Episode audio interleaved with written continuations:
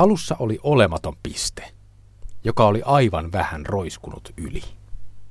Se oli siis eräänlainen tahra, joka oli kuitenkin niin pieni, ettei sen päälle mahtunut edes yhtä enkeliä istumaan. Koko tulevaisuus oli ahdettu tähän pieneen roiskeeseen, joka sisälsi sitten mahtilatauksen potkua, eli puhdasta energiaa. Kosmoksen kaikki galaksit ja niiden väliset pölyt, tilat ja kentät, tämä vanha kunnon maapallomme ja sen kaikki elolliset ja elottomat oliot, jokainen atomi ja molekyyli planeetallamme ja sen ulkopuolella liittyvät perustavalla tavalla yhteen.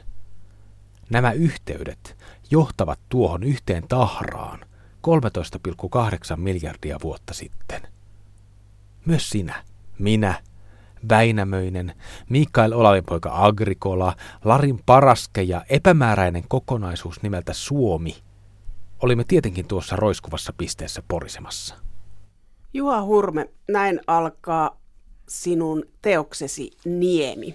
Ja tarina alkaa, Niemen tarina alkaa 13,8 miljardin vuoden takaa. Ja tämä tarina päättyy tässä Niemiteoksessa Ruotsin vallan loppuun, eli 1800-luvun alkuun. Miksi sinne? No mä oon luonnontieteilijä ja, ja tota, toisaalta kulttuurin tutkija työni kautta, niin, niin tuossa kirjassa erittäin tärkeää on tämmöinen jono muuttuvia maailmankuvia ja sen miettiminen, tavallaan niiden maailmankuvien evoluutio, että mi, mitä on ajateltu kivikaudella ja mitä on ajateltu viikinki-aikana ja, ja sillä välillä ja sen jälkeen. Jotta niitä voi peilata jotenkin järkevästi, niin mä halusin aloittaa tämän kirjan siitä, että miten nykyisin ajatellaan, mikä tämä meidän olemisen pohja on, mitä tiede, kansainvälinen tiedeyhteisö on saanut selville siitä. Mä oikeasti pohdin sitä, että mistä mä alan, ja sitten vastaus oli aivan itsestään selvää, että, että siitä, mistä oleminen, avaruus ja aika alkaa. Se, koska, koska se on kuitenkin niin hirveästi vallitsee vääriä käsityksiä niin kuin luonnontieteellisistä asioista, niin toi on humanistille tärkeä muistutus, että mistä me tullaan nykynäkemyksen mukaan. Ja, ja ennen kaikkea tämä elämäntarina, ihmisen tarina muistuttaa myöskin siitä, että minkään näköisellä rasismilla ei ole mitään pohjaa. Ja, ja, ja itse asiassa kansallisvaltiot on täysin niin kuin uusi asia ja ei mitenkään kovin hyvin kritiikkiä kestävä. Että näistä syistä ikään kuin tämä ajallinen juttu on niin pitkä, mutta sitten viimeinen vastaus, että se on hauska vitsi. Että, että, tämä on niin kuin vähän sama tyyppi vitsi, että alkaa puheet jo muinaiset roomalaiset. Sanot, että mietit, miten kivikauden ihminen ajatteli. Mistä sä löydät sen? Meillä löytyy pitkälle kansanrunoutta, mutta miten löytyy kivikauden ihminen? Kuule, ei,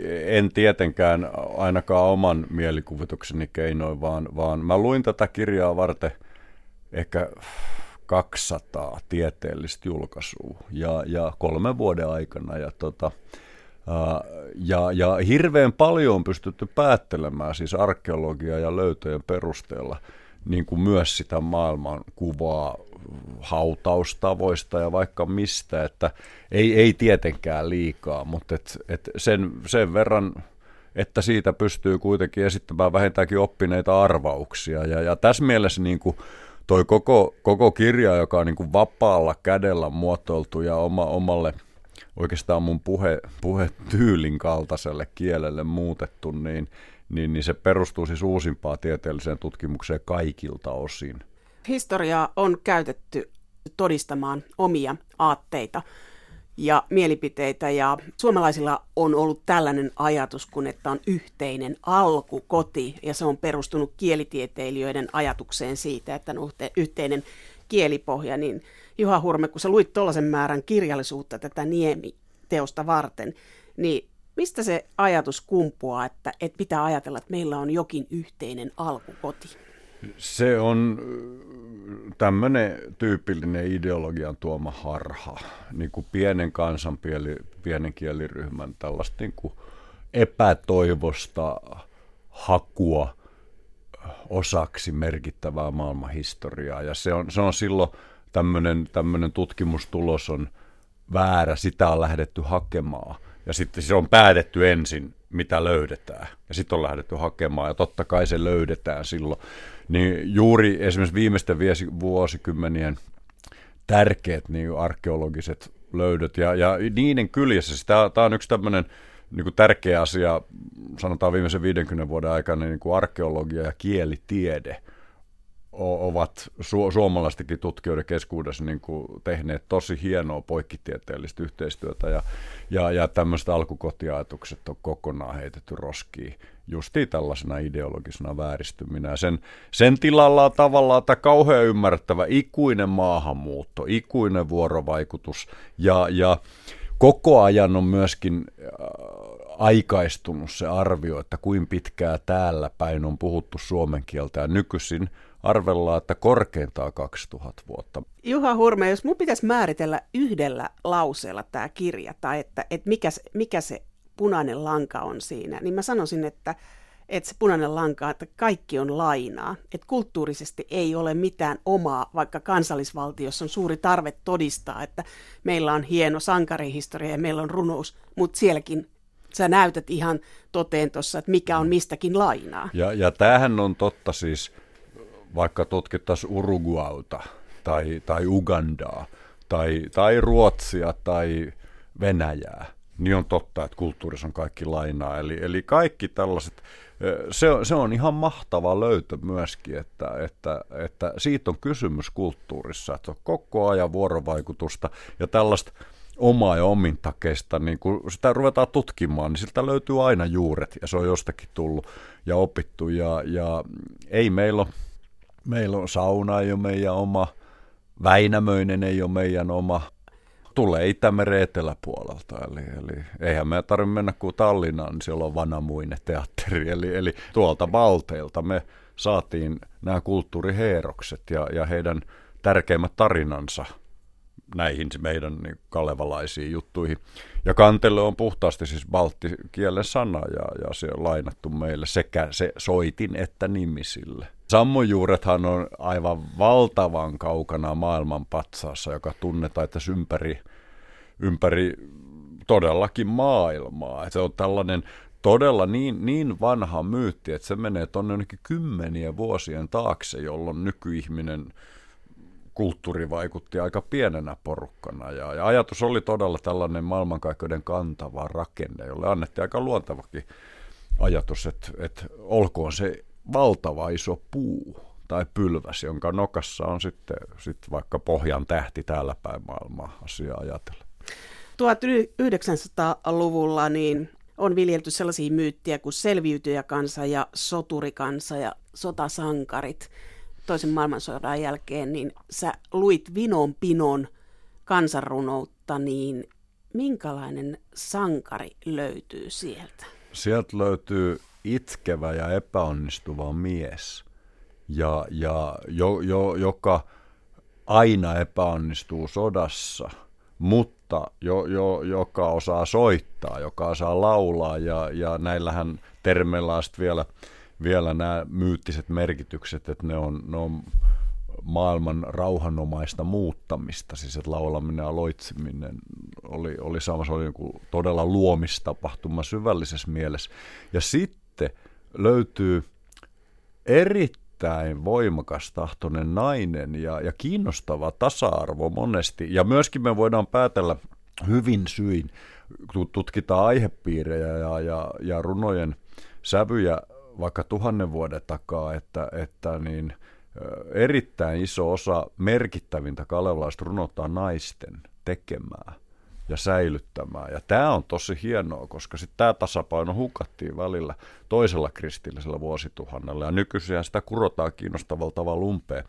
Mutta on, on jännää, että me voidaan tämmöisissä tasa-arvon asioissa jopa mennä sinne vanhimpaa kansanrunoutta ja löydetään tällaista, että, että mun mielestä siellä väkivaltaisimpia ö, tällaisia metaforia viljelee siis – nuori vihainen nainen, joka on minian positiossa, niin, niin hän on ehkä se aggressiivisin sotaisin hahmo suomalaisessa kansanrunoudessa. Ja nämä Väinämöiset lyö aina miekalla polveen ja, ja itkee äitinsä perään.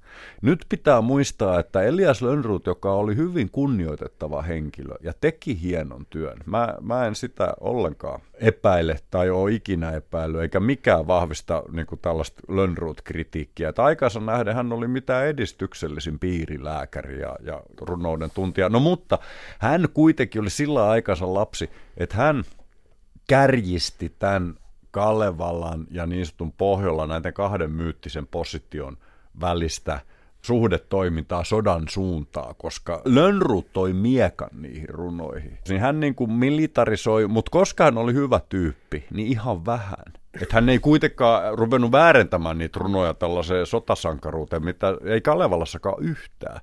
Mutta justiin tämä, hän kuitenkin niin kuin militarisoi tämän Pohjolan ja, ja tämän niin kuin Kalevalan välit, jotta sinne tuli tällainen niin kuin sodan kaltainen teema, joka kuljetti sitä yksinkertaisesti juonta eteenpäin, ja, ja hän, se antoi jäsenysperiaatteen. Mutta toisaalta meillä on lainattu, mutta meiltä on myös lainattu muualle, että Tolkien otti Kalevalasta.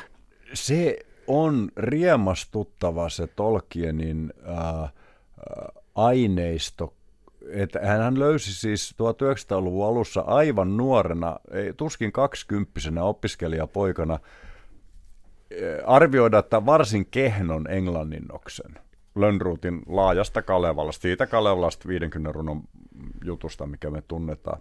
Ja, ja hän kuitenkin näki huonon käännöksen läpi, mun mielestä jopa sen Lönnruutin muokkauksen läpi sinne kansanrunoiden ytimeen, ja tekee sen tärkeän tärkeän havainnon tämmöisessä keskeisessä luennossa, jonka piti jossain mikäli ja Rotary-klubilla joskus ekan maailmansodan aikaa tai vähän sitä ennen, että Kalevalas on parhaiten säilynyt tällainen antiikin ja kristillisen sivistyksen ö, takainen runouden malli. Ja, ja näkee siinä ihan oikein, niin sieltä jostakin löytyy tällainen ihan ainutlaatuinen aineisto, missä ihmiskunta puhuu siis ennen kuin se rupeaa meneen euro antiik, antiikkis-kristillisen myllyn läpi, joka on tietenkin ollut ansiokas.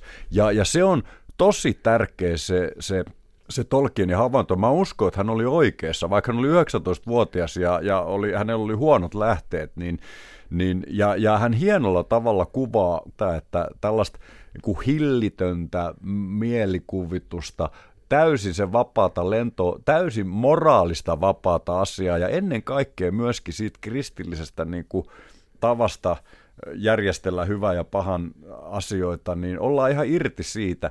Ja, ja näkee suuren riemun. Itse on sitten, hän on useampaa kertaa vahvistanut, että, että tämä hänen arvostettu myöhempi tuotanto, niin, niin sai tämmöisen tärkeän boostin tästä suomalaisesta kansanrunoudesta. Se on jännää, että kun hän sitten, se aineisto siitä innostuna kirjoitti tässä oman Kullervo-versionsa, niin se on ihan törkeä huono. Et se, se Kullervo on ihan siis, se on ihan kelvoton tekele. Että sen, sen julkaisun ainoa anti on, mutta se onkin suuri, on se hänen esseensä. Joo, ja miksi Suomessa sitten säilyi, että täällä oli laita maita, painokoneet eivät tulleet tänne niin nopeasti. Täällä oli laita maita, joissa se säilyi. Ja sitten on meidän runomitta, alku, sointu ja troke, joka oli muistin tikapuut, että se säilyi. Ja sepä, ja sepä siinä, että se on ehkä tuon koko Niemikirjan iso ja iloinen viesti, että meillä on ainutlaatuinen kieli ja, ja siihen liittyen sen kielen suoraan sen ominaisuuksista on kummunut tämä nelipolvinen trokea asia, joka on siis maailman kulttuurihistoriassa merkittävä. Ja samalla lailla kuin meidän kieli siis tunnetusti on tällainen ää, kielten pakastin, että suomen kielessä on säilynyt germaanisia ja vielä vanhempiakin lainasanoja tuot tuhansien vuosien takaa, koska meidän kieli on muutosvastainen. Koska me ollaan niin syrjässä ja, ja, ja tämä kieli on niin outo ja tavallaan se rakenteet tulee siis jostain tuolta just sieltä 6000 vuoden takaa, eli meidän, meidän kieli on siis vanhentunutta paskaa, mutta siksi se on niin ihana ja ainutlaatuinen ja, ja vähän kömpelökin ja tunnetusti vaikea kääntää suomeksi ja vaikea oppia suomen kaikkea tällaista, mutta tota, toi on just yksi tärkeä, tärkeä asia huomata, että, että se, koko se kalavelainen materiaali on syntynyt ennen kuin täällä kukaan osasi kirjoittaa ja lukea. Eli se, se, ja se on ollut muistitekniikkaa, ja se on, se on ollut siis aivan olennaista tällaista kulttuurin säilyttämisen voimaa, ja siksi, vaikka sitä alettiin määrätietoisesti vainota 1500-luvun lopulta käsin, tai 1500-luvun suorastaan puolivälistä käsin, Agrikolahan tämän manifestinsa julisti psaltari esipuessa, että tämä pois, ja tilalle loppusoinnulle virsi, ja Jakobus Finno se vahvisti parikymmentä vuotta sen jälkeen, siis Agrikola oppilas.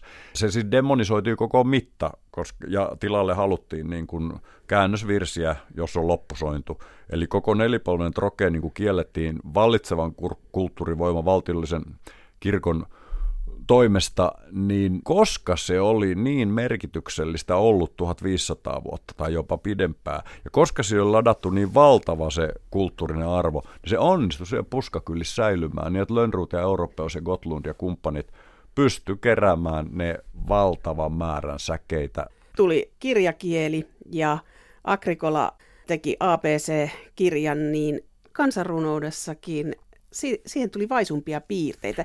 Se on tuo luterilainen reformi.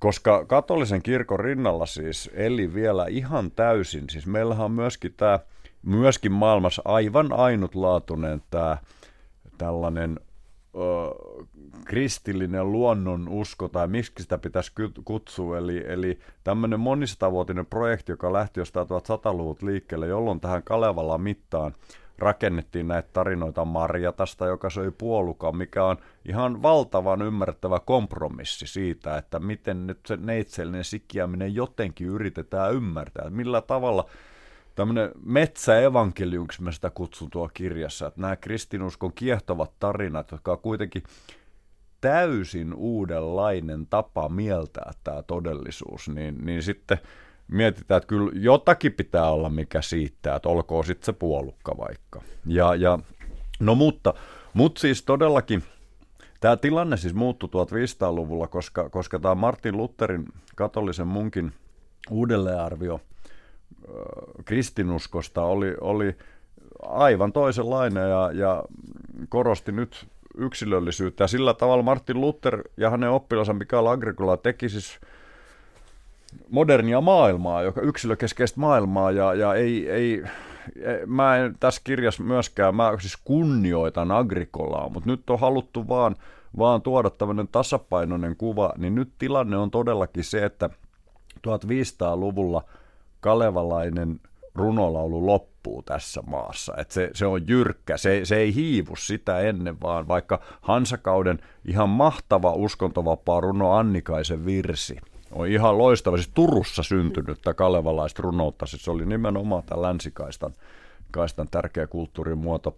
Ei, ei siellä ole mitään hiipumisen merkkejä, päinvastoin siellä on tämän tämän perinteen uudistumista keskiajalla. Siis, että et saadaan siis vaikutteita, jotka ruokkii, saadaan vaikutteita skandinaavista balladista ja, ja, ja saadaan jopa Elinan surmassa, joka on ajoitettavissa 1500-luvun loppupuolella, saadaan vaikutteet antiikin draamasta. Eli, eli tämä kalevalaisen runolaulun viimeinen valtava taiteellinen voitto, pitkä runolma Elinan surma, niin se on siis aivan täysin muotovalio viisinäytöksinen tragedia.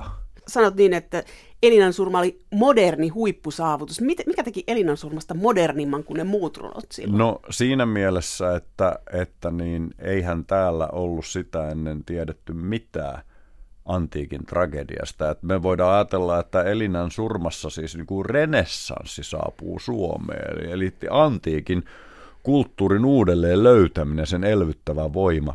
Nyt on hyvä muistaa vaikka tämmöinen, että kun Mikael Agricola tuli 1530-luvulla Wittenbergistä ja hän oli jo kääntänyt ystäviensä avulla ja siis kanssa yhteistyössä osia Uudesta testamentista ja muitakin kristillisiä tekstejä, niin hänellä oli siis kapsakissa myös antiikin draamoja – ja hänellä oli antiikin filosofiateoksia ja kaiken näköistä siis sen ajan humanistisen ja renessanssinkin niin kuin vaikutuksen mukana tullutta kamaa. Ja nyt tämä suuri kysymys on, miksi hän ei suomentanut niitä? Ja miksi hän ei suomentanut? Siksi, että, että hän uskoi niin kuin kaikki aikalaisessakin, että eletään viimeisiä vuosikymmeniä. Se oli Martin Lutherin viesti. Maailman loppu tulee nyt, just eikä melkein. Eli nyt ei ole aikaa muuta kuin keskittyä olennaiseen. Eli kääntää pyhät tekstit kansankielelle ja jokainen uliskoo armoa sitten, koska tämä maailma loppuu. Ja nyt sitä maailmanloppua on odoteltu 500 vuotta. Jotkut kärsimättömästi ja jotkut rauhallisemmin. Se ei ole vaan tullut. Se uskonnollinen jyrkkyys sitten muuttui Ruotsi-Suomessa poliittiseksi voimaksi, koska 1600-luvun alusta lähti tämä Ruotsin suurvalta-aika, joka kesti noin sata vuotta. Ja se suurvaltahan tarkoitti sitä, että Itämerestä tuli Ruotsin sisämeri. Eli nyt puhutaan todella siis valtavasta eurooppalaisesta mahdista, mikä Ruotsi parhaimmillaan tai pahimmillaan oli. Tämän suurvallan sisällä puhuttiin kymmentä eri kieltä, josta suomen kieli oli yksi. Puhdasoppisuudeksi kutsuttava kammottava teologia, joka täällä Suomenniemellä otettiin erittäinkin tarkkaa vastaan, oli jyrkkää eskatologista eli maailmanloppuun korostavaa kurinpito kristillisyyttä, jossa siis, jonka avulla, se oli se yhteinen ideologia, jonka avulla niin kuin kansanjoukot pidettiin säyseinä.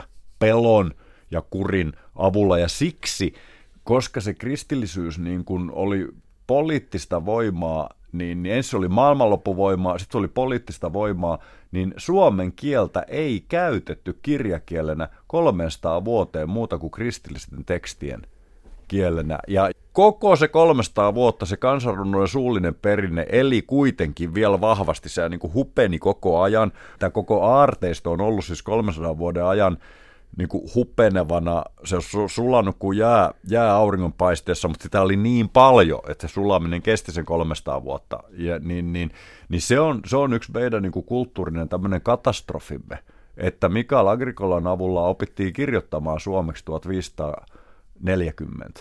Mutta yhtään runoa ei kirjattu ylös. Ja, ja myöskin on meidän hyvä muistaa, että mistä, mistä meidän eka, eka kansanperinne – kirjallinen on peräisin. Se on peräisin 1600-luvun tämän väärän kristillisyyden tuottamista noita vainoista. Eli, eli kidutetut noidat, kidutetut siis miehet ja naiset, on, on ruoskittuina ja poltiraudulla poltittuna niin kuin sanellut tuomarille loitsuja.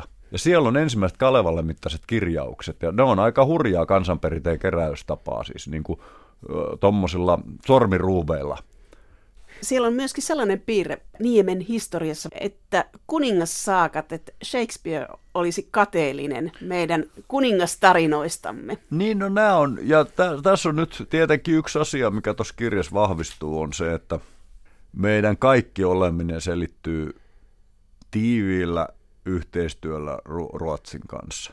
Se on, se on meidän me tulimme Euroopan yhteyteen niin kuin Ruotsin vivulla ja saatiin, saatiin jopa kielemme keskeiselle paikalle yli tuhat lainasanaa ruotsin kielestä. Ruotsin kieli on saanut Suomesta 20 lainasanaa, että tässä me näemme sen, sen niin kuin suhteen.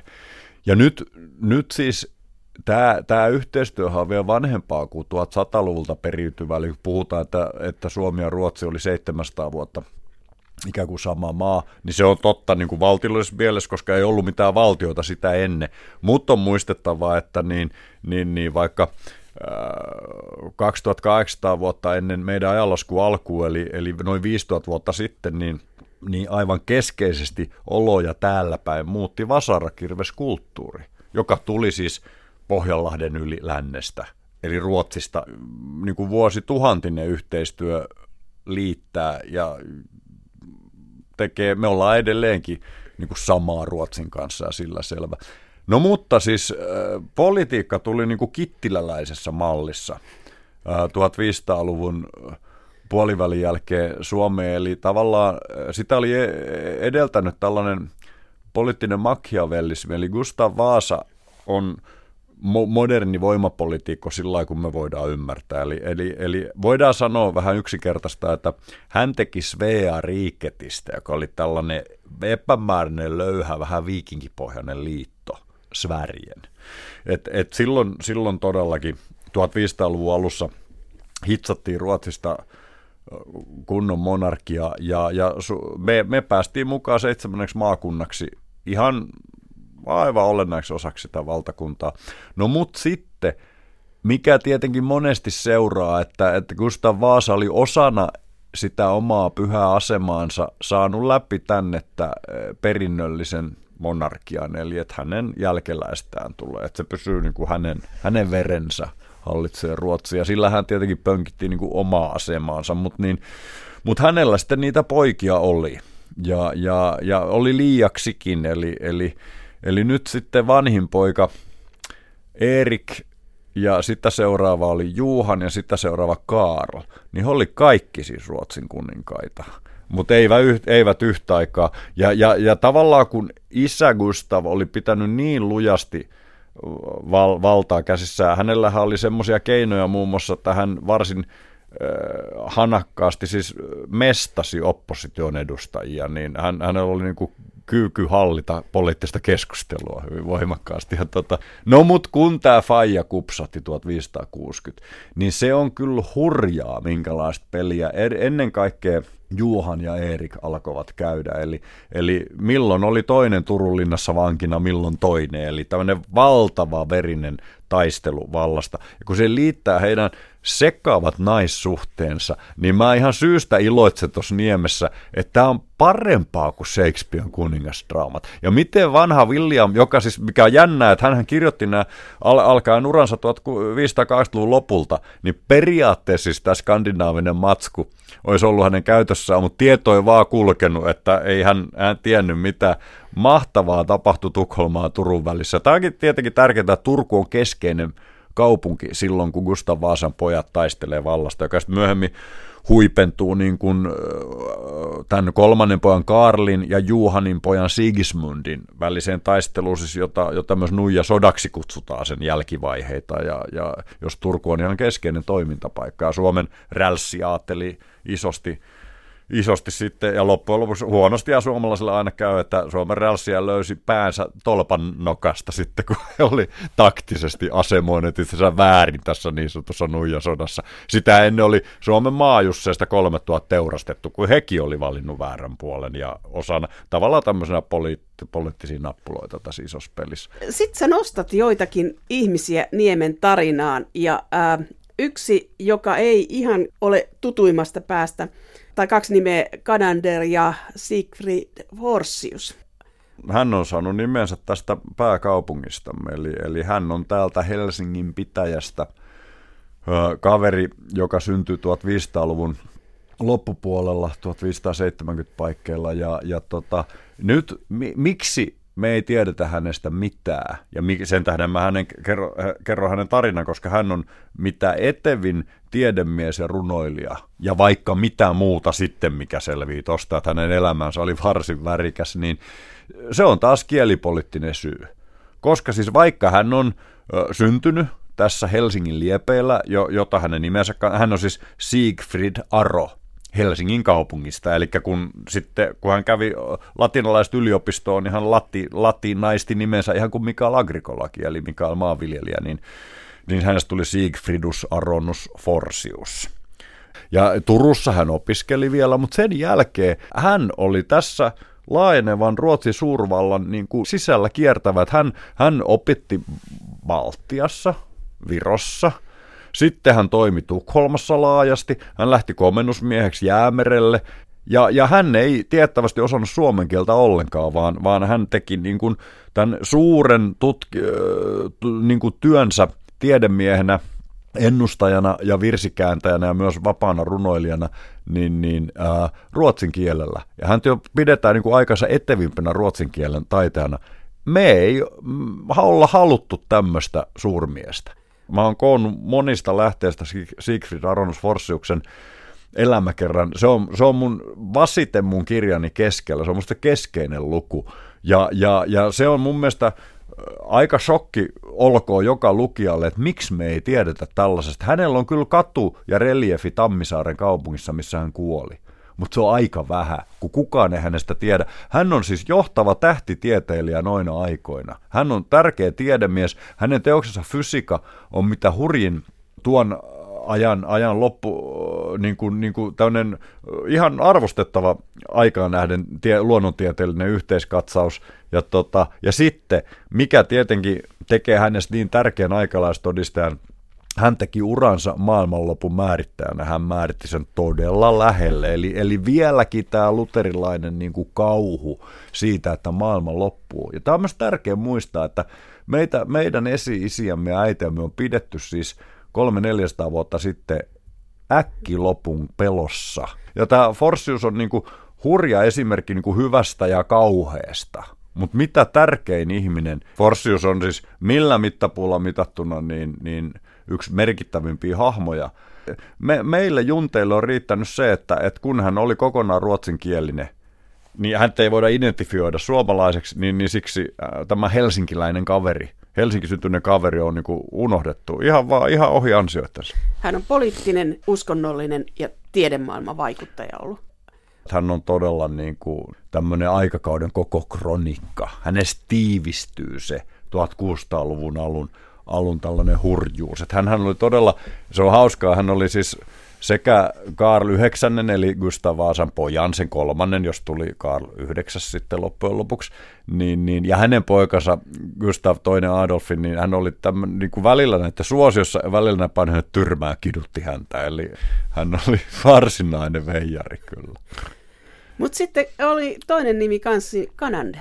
Ja nyt tullaan tällaiseen jo kirkkaaseen tärkeäseen asiaan, jota voidaan kutsua nimellä valistus, eli Christfried Ganander äh, on siis 1700-luvun tutkija ja hän opiskelukaverinsa Henrik Gabriel Portaanin kanssa oli sitten tämän, tämän Turun todella vanhoillisen ja vaatimattoman akatemian, eli Suomen ainoan yliopiston tällaiset merkittävät hahmot, jotka teki sen havainnon, että syystä tai toisesta he pääsivät itse asiassa analyysissä aika pitkälle. Mäkin jo kertonut niitä heidän havaintojaan tässä heidän nimiä mainitsematta, niin tämä meidän kielemme ja, ja periferinen kulttuurimme on säilyttänyt valtavan määrän muinaista tietoa. Eli he pääsivät kalevalaisen mytologian ja kalevalaisen runouden niin kuin ilmiön ääreen ensimmäisenä tässä maassa. Ensimmäisenä tässä maassa he, he kiinnittää huomioon, että hei, että täällä on jotain tosi tärkeää ja tuo sen yliopistollisen tutkimuksen piiri. Annander oli Rantsilassa Oulun lähellä pappina ja siis todella niin kuin, niin kuin teki voi sanoa kenttätyötä. Ja hän on kirjailijana myös huiman hienoja havaintojen tekijänä, että, että niin – Mä, mä rakastan sitä Kananderia, mitä kaikkea mä oon niin hänestä löytänyt, niin, niin se on, siis äh, hän on, hän on niin kuin kivoin pappi, mitä mä tiedän. Mä tiedän kaksi kivaa pappia. Toinen on Lorenz Terne, joka asuu Englannissa suunnilleen samaan aikaan kuin Christfried Gannander. Ja sitten Gannander, niin huippupapit kyllä. Ja niin viisaat papit, että he näki ohi ja yli uskonnon rajoja. He otti vaan evankeliumista sen hyvän asian ja niin kuin vähät välitti mistään maailmanlopuista. Juha Hurme, sä tuot esille sen, että Turun Akatemian pappishautomo tuotti myös hyvää, toi myös tiedettä ja tietoa. Tässä on puhuttu aika paljon siitä reformaation ja luterilaisuuden ikävistä puolista ja, ja ne on ohittamattomia, mutta, mutta totta kai siellä on koko ajan niin hyvä asia. Et, et, et nämä, nämä asiat ja niitä tasapainoja mä oon tuossa halunnut, halunnut esittääkin, että, että me, me ollaan me ollaan täysin velkaa meidän sivistyksemme, siis niin kuin kristilliselle kulttuurille, joka, joka 1100 tai jopa 1000-luvulta lähtien niin, niin, niin toi tänne metsäläisille yhteyden, joka loppujen rakensi yhteyden koko maailman kulttuuriperintöön, mutta et sitten, sitten tämmöisenä hirvittävän voimakkaan pelon ja, ja, ja kielteisen tulkinnan, siis valtapolitiikkaan liittyvän kielteisen tulkinnan käsikassarana tämä luterilainen kirkko on ollut tosi rasittava ilmiö 1600-luvulla, 1700-luvulla, vielä 1800-luvulla ja, ja ja vielä siis Jaakko Juteini 1800-luvun alun, siis ihan ensimmäinen suomalainen kirjailija, joka, joka, joka tuotti kuitenkin siis ensimmäiset suomalaiset näytelmät ja, ja novellit, Suome, siis kirja, kirja, kirja niin kuin painetut tekstit, ää, 50 vuotta ennen Aleksis Kiveä, niin, niin hän joutui pappiston hyökkäyksen kohteeksi. Ja siinä oli ihan tämä vanha juttu, että suomen kieltä ei saa käyttää kuin kristillisiin sisältöihin. Ja niinpä siis tämä Juteinin filosofinen tutkielma 1820-luvun lopulta poltettiin julkisesti Viipurin torilla Jumalan pilkka syytteestä. Että kyllä tämä niin kuin Hannu Salaman juhannustansseilla on tämmöinen varhaisempi edeltäjä. Että tämä on hurja tosiasia, että siis suomen kielellä ei julkaistu ennen Juteinia ja Aleksis Kiveä ja Pietari Päivärintaan niin, niin, niin 300 vuoteen yhtään taiteellista tekstiä, siis näytelmää, novellia tai romaania.